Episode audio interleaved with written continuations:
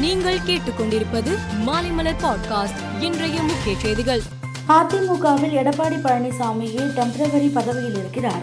எனவே திமுகவை விமர்சிக்க அவருக்கு எந்த தகுதியும் இல்லை என்று முதலமைச்சர் மு ஸ்டாலின் தெரிவித்துள்ளார்.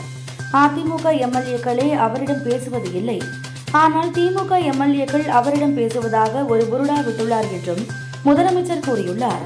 தன்னை காப்பாற்றிக் கொள்ள யாருடனோ ரகசிய உடன்பாடு வைத்துக் கொண்டு இபிஎஸ் அதிமுகவை அழிக்க பார்க்கிறார் என்று ஓபிஎஸ் ஆதரவாளர் எம்எல்ஏ வைத்திலிங்கம் தெரிவித்துள்ளார்.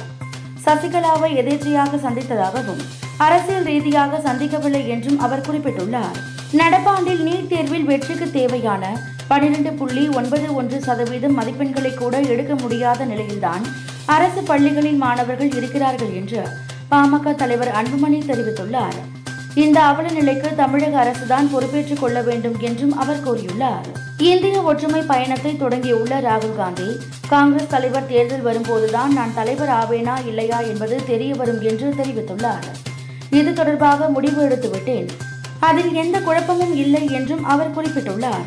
பிரிட்டன் ராணி எலிசபெத் மறைவையொட்டி இந்தியா முழுவதும் வரும் பதினொன்றாம் தேதி துக்கம் அனுசரிக்கப்படும் என்று மத்திய அரசு அறிவித்துள்ளது.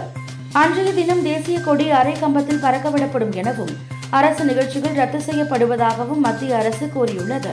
கர்நாடக மாநிலம் துமாகூர் பகுதியில் உள்ள அரசு ஆரம்ப பள்ளியை சேர்ந்த ஆசிரியை கங்கா லட்சுமம்மா குடிபோதையில் மாணவர்களுக்கு பாடம் நடத்தியதாக பணியிடை நீக்கம் செய்யப்பட்டு உள்ளார்.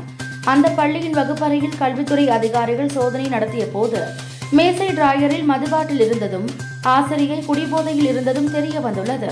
தமிழக மீனவர்கள் இலங்கை கடற்படையால் கைது செய்யப்படுவதை தடுத்து நிறுத்த கோரி தொடரப்பட்ட வழக்கை விசாரித்த உச்சநீதிமன்றம் இலங்கை சிறையில் இந்திய மீனவர்கள் எத்தனை பேர் உள்ளனர் எத்தனை பேர் விடுவிக்கப்பட்டுள்ளார்கள் என்ற விவரத்தை தெரிவிக்குமாறு மத்திய அரசு உத்தரவிட்டுள்ளது. இது தொடர்பாக உரிய துறையிடம் விளக்கம் கேட்டு தெரிவிக்க உச்சநீதிமன்றம் இரண்டு வார காலம் அவகாசம் வழங்கியுள்ளது. ஜெர்மனி பலரைன் நகர் அருகே அன்ஸ்பர்க் பகுதியில் முப்பது வயது மதிக்கத்தக்க வாலிபர் ஒருவர் கத்தியால் ரோட்டில் நடந்து சென்ற பொதுமக்களை சரமாரியாக குத்தினான். இந்த கத்தி குத்து தாக்குதலில் இரண்டு பேர் படுகாயமடைந்தனர். அந்த வழியாக ரோந்து வந்த போலீசார் நடத்திய துப்பாக்கி சூட்டில் அந்த நபர் சம்பவ இடத்திலேயே உயிரிழந்தார். அமெரிக்க ஓபன் டென்னிஸ் பெண்கள் ஒற்றையர் பிரிவு இறுதிப் போட்டிக்கு துனிசியா வீராங்கனை ஆன் ஜஃபீர் தகுதி பெற்றுள்ளார். அரையிறுதி ஆட்டத்தில் பிரான்ஸ் வீராங்கனை கரோலின் கார்சியா ஆறுக்கு ஒன்று ஆறுக்கு மூன்று என்ற நேர் செட் கணக்கில் வீழ்த்தி முதன்முறையாக அமெரிக்க ஓபன் இறுதிப் போட்டிக்குள் ஜஃபீர் நுழைந்துள்ளார் மேலும் செய்திகளுக்கு மாலைமலர் பாட்காஸ்டை பாருங்கள்.